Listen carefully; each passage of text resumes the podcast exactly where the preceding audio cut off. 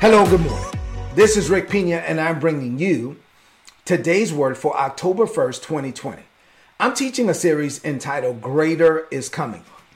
Excuse me. Greater is coming. I don't know if you know this, but you're about to find out. God made plans for you from the foundations of the world. And as you walk by faith and are led of the Holy Spirit, those plans are revealed to you. God begins to reveal what was concealed from you, right? And these are plans that he had from the foundations of the world. These are things that he prepared to do in your life before the world began. And then your job is to find it, follow it, and finish it. Your job is to become of the man or the woman that God has called you to be. So greater is coming for you. This is part 37 of the series. We've been studying the life of David.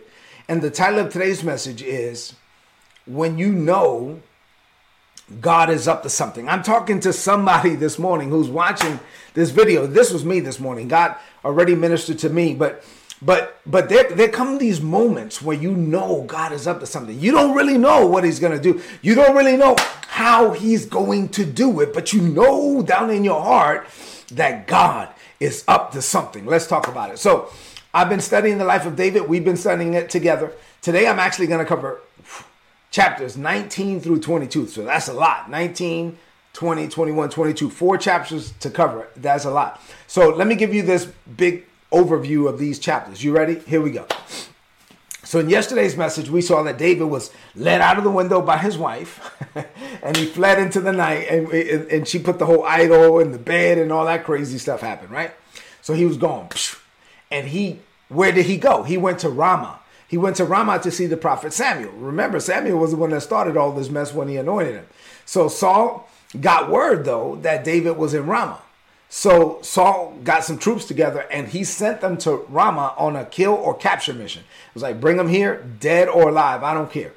So then David got wind that the men were coming, and he also got wind that Jonathan was part of the group. So David is crazy, man. He was like, he waited till they came, and then he found a way to go talk to Jonathan.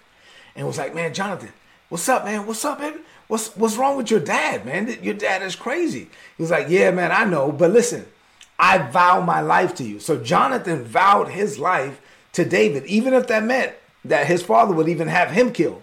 And after they said their goodbyes and everything, they pounded up. Boom. David took off to the town of Nob. And when he got to Nob, he was hungry.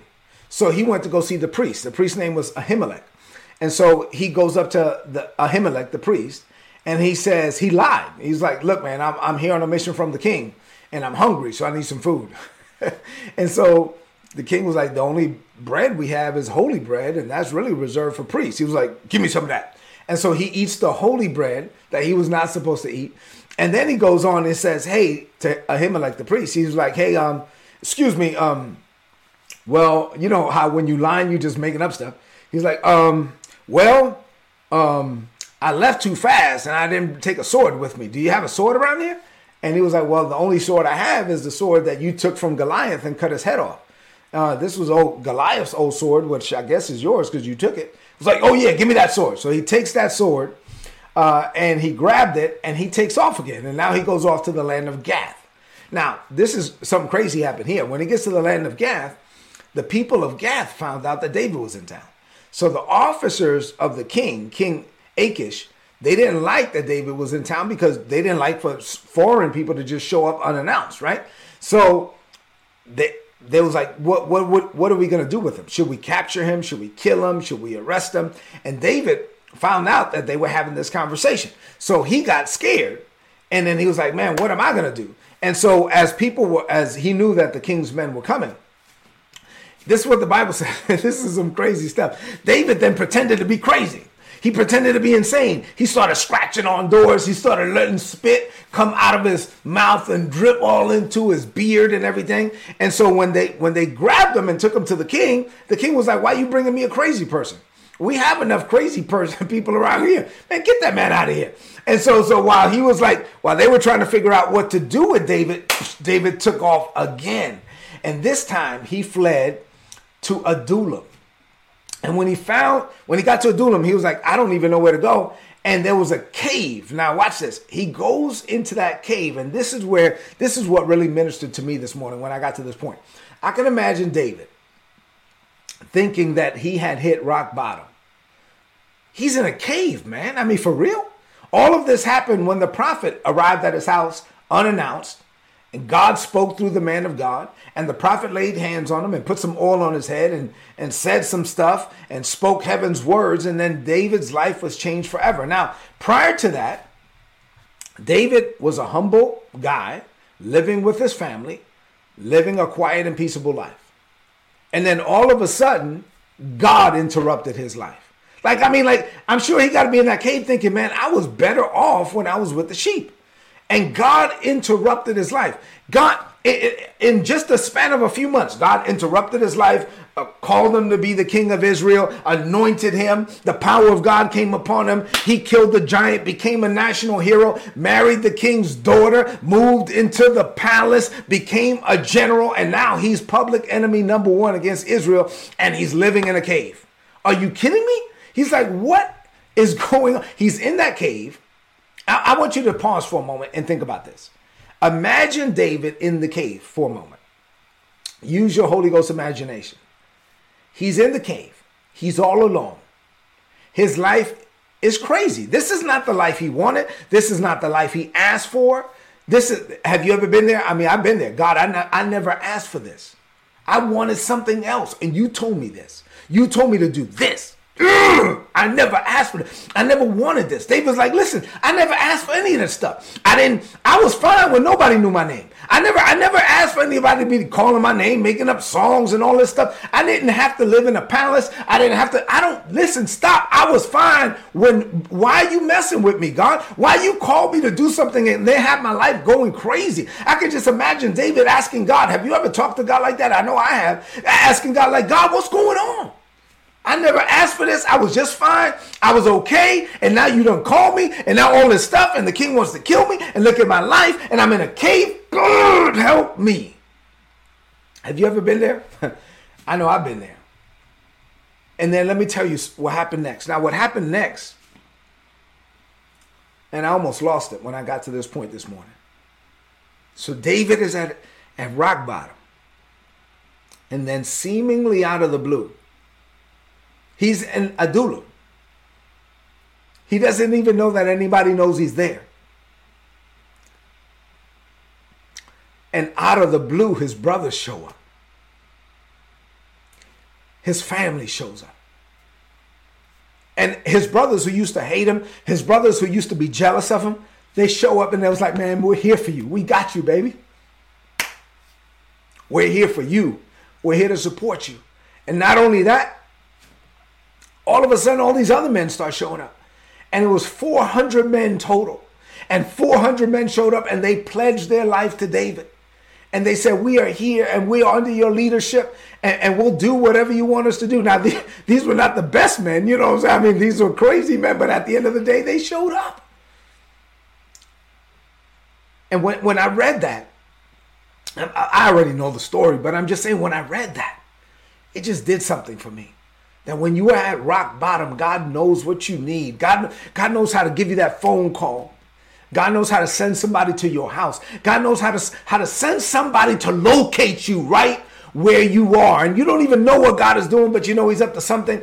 And then and watch this. What happened next is David was like, man, he wiped his tears. He's looking. He was like, oh, my God. He has newfound inspiration. And so he goes to Moab with all these people, and he goes up to the king of Moab, and his father and mother were part of the group, and he goes to the king of Moab and says, sir, Mr. King, do me a favor. I want to leave my mother and father with you. I want to leave them under your protection until, the Bible says, he says, I want to leave them with you until I know what God is going to do for me.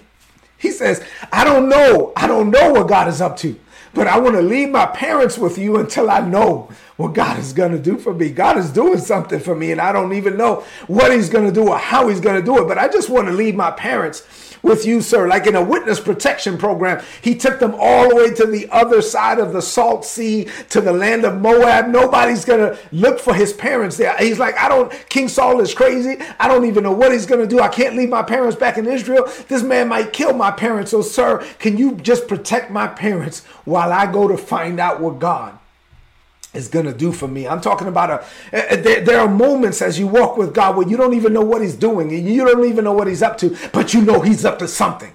So that's what I'm talking about today. What does this mean to you today? I'm sorry I'm getting emotional, but it's ministering to me. I have 7 things to share with you on this morning. And as I share these 7 things, I want you to open up your heart to God.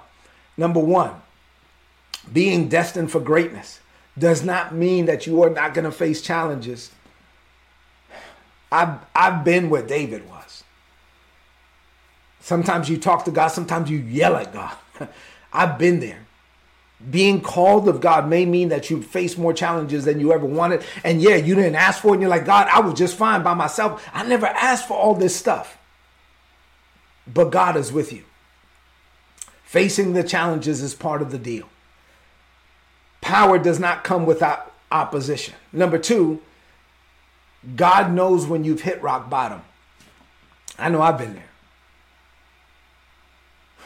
God knows when you just can't, that's it. God will never allow you to face what you cannot handle. And God knows when you just can't handle it. I think David, that was it. He was spent. He was in the cave. He was at his lowest point. And I could just imagine him walking out and seeing his brothers, man. Seeing his mother and father, seeing all these men show up. God knows when you've hit rock bottom, and we serve a God who knows how to make a way out of no way. When you've hit rock bottom and when you don't think that this thing could ever be turned around, we serve a God who can turn around any seemingly hopeless situation. Number 3, when you've done all you can and you're spent, it's really at that moment that God is free to perform his will in your life. In the New Testament, Paul said it this way. He said, my grace is sufficient for you. He's having this conversation with God. He was frustrated about something, and he asked God to take this thing away several times, and God wouldn't do it. And God said, listen, my grace is sufficient for you. As a matter of fact, my strength is only made perfect in your weakness. God is saying, I want to flex my muscles through you, but I can't when there's too much of you in the way. And so sometimes I have to allow you to get to a situation to where you are weak, where you are spent, where you've done all you can. And in that moment where you don't have anything left, then I'm free to do what I want to do through you. My strength is made perfect in your weakness. When you are weak, then I can be strong in you. That's this power of just yielding to God. Number 4, God loves you so much that he pursues you. Now, this is just crazy amazing to me. You know the song, The Overwhelming Love of God? How he will chase you down. I mean, he will leave the 99 to find the one. David was in a cave.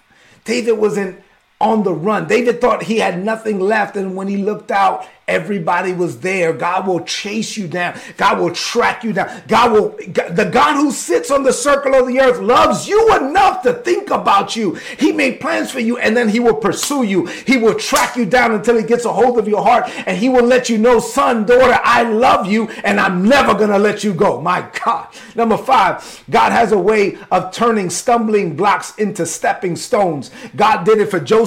God did it for David. God will do it for you.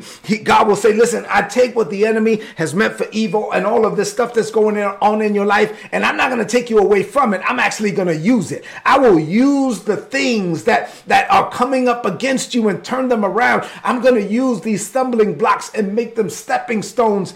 Listen, God helped David become David through this adversity. It was these things. David would have never become who he was called to be if he had never met those men, because David's mighty men is a big part of his story. But David would have never met those men if he was not on the run. So I'm saying God can use even bad situations for your good. Number six, get your hopes up. I want you to get your hopes up this morning. Why? Because God is up to something. David was in a cave and he knew God was up to something. David was in the cave and he was like, man, after he saw all these people show up, he says, Mr. King, can you watch my family? Because I don't know what God is doing, but he's up to something. When you know that God is up to something, you may not even know what it is, but open your heart to it. I'm telling you, greater is coming. Number seven, and finally, there's a level of mystery to walking with God. Listen, I've told you this like a million times. God is not going to give you all the answers. He's not going to tell you. If God gave you all the answers, he wouldn't require faith. If God gave you all the answers, it wouldn't be exciting. Listen, he says to the king, I need you to watch my parents until I know what God is going to do. I know God is up to something, and I just need to find out what it is. See, when you know that God is up to something, it stirs up like two things in your heart as I close. Two things. The first one is fear. Now, I know that fear is not okay, and I teach against fear, but I'm telling you that there's a little bit of fear that will come and be like, oh my God, I don't know. Like, and when you don't know what God is doing and he's up to something, you're like, you have to deal like with the fear of the unknown. And so it stirs up a little bit of fear, and he was like, okay, God, I don't have the details, but I'm going to press through this fear because I know you're up to something. And the second thing that it stirs up is a level of excitement. There's a level of mystery to walking with God, and you just never know. Like, you know, old folks used to say, baby, you just never know what God might do. Some people say that in a bad way, but I'm saying it in a good way. You just never know what God might do. He comes out of that cave and boom, his brothers are there. He comes out of that cave and boom, his mother's there. His father's there. 400 men are there. You just never know what God might do. God can do stuff. I mean, God can turn it around. God can do it today. God can open doors for you that no man can close. God can close doors for you that no man can open. God can do some stuff right now in this moment. Matter of fact, while you're watching this video, God is working on your behalf. God can do it. There's a level of mystery to walking with God. Be open to whatever God wants to do, however he wants to do it. God is up to something. Let's close this message out with a declaration of faith. I'm telling you, God has great plans for you. I want you to get excited about it. I want you to know that greater is coming for you. Lift up your voice and say this. Say, Father, I thank you for never leaving me, never forsaking me, never turning your back on me. I don't have to hit rock bottom to acknowledge you as my source. I look to you, Father, every day, in every way. You are my author and finisher, creator and sustainer, beginning and end, all and all. It is in you that I live and move and have my being. When I am weak and I'm tired of doing things on my own, it is then that I'm made strong and empowered by your spirit. Father, you are free to move in my life. I know you will turn things around for my good. And I know you're up to something. So I'm excited about it. I enter this day with fearless confidence. And I boldly declare that greater is coming for me. I declare this by faith. In Jesus' name, amen. This is today's word. Please. This really blessed me this morning. I trust that it blessed you. Please apply this and prosper. If you want my notes, go to todaysword.org, click on the subscribe button, and put in your email address. You're going to get my notes every day in your email inbox for free. Listen, go into this day knowing that God is up to something. You may not know what it is, but I promise you, is going to be good. If this message has been a blessing to you, leave me some comments in the chat, and then you know that this is something people need to hear. Share this message with everyone everywhere. Share it on social media. Text the link to somebody. Let them know that this is something they need to hear. Greater is coming for us. I love you and God loves you more. I'll see you tomorrow morning. God bless you.